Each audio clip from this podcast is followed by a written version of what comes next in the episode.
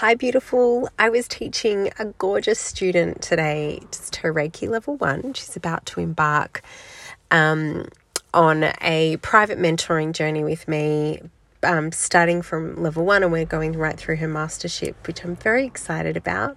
So, today, of course, I was teaching her all about the fundamentals of Reiki and teaching her how to do a self healing practice. Now, I always go on and on and on about the importance of self healing, as you're aware. But when I was sharing today how some, you know, ideas about how to bring self practice into your daily life rather than it being about, you know, sitting down and preparing a room and creating a ritual to spend 45 minutes on yourself, um, I gave her a very real example, which was this morning I was actually recording some, I was filming for a, um, a, a summit that I'm a part of, and I must have done about 10 takes to begin this Zoom video, right? And I, it was just, it was just shit. It was just, I was having the worst morning, and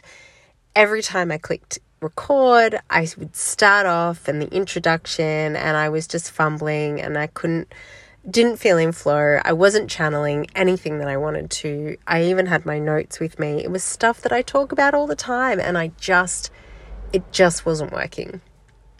So, what did I do? Well, I did Reiki, of course. I hit the pause button and I just took myself away from everything for a few moments and I just sat with myself, connected in, regrouped, got some clarity, shifted my vibration, my frequency, grounded, centered, and came back with a complete in a completely different state. And I think that's one thing that we forget is that Reiki, you know, even just spending five ten minutes connecting to ourselves it can really make such a difference in terms of like drawing that line in the sand. Okay, that was then and this is now. I'm no longer available for that frequency that I was in a moment ago. So now I'm creating a new timeline, new frequency. Boom.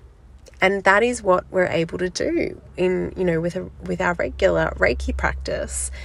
And you know, once you learn to connect frequently or once you practice frequently, getting yourself into that state is actually super fast and, you know, a lot quicker than, um, you know, previously. Like when, you know, when you're starting out, I know it can take a little while to really connect and it feels like more, you know, something that you are trying to do. But as you go on, Reiki really truly does become something that you are. It is just a frequency, an expression that you choose to then embody. So I just wanted to share that with you and hopefully inspires you to remember just to bring Reiki into your day to day practice whenever you feel like you need to shift your mood or shift something up a little bit. Um, just remember that you have this incredible gift with you always.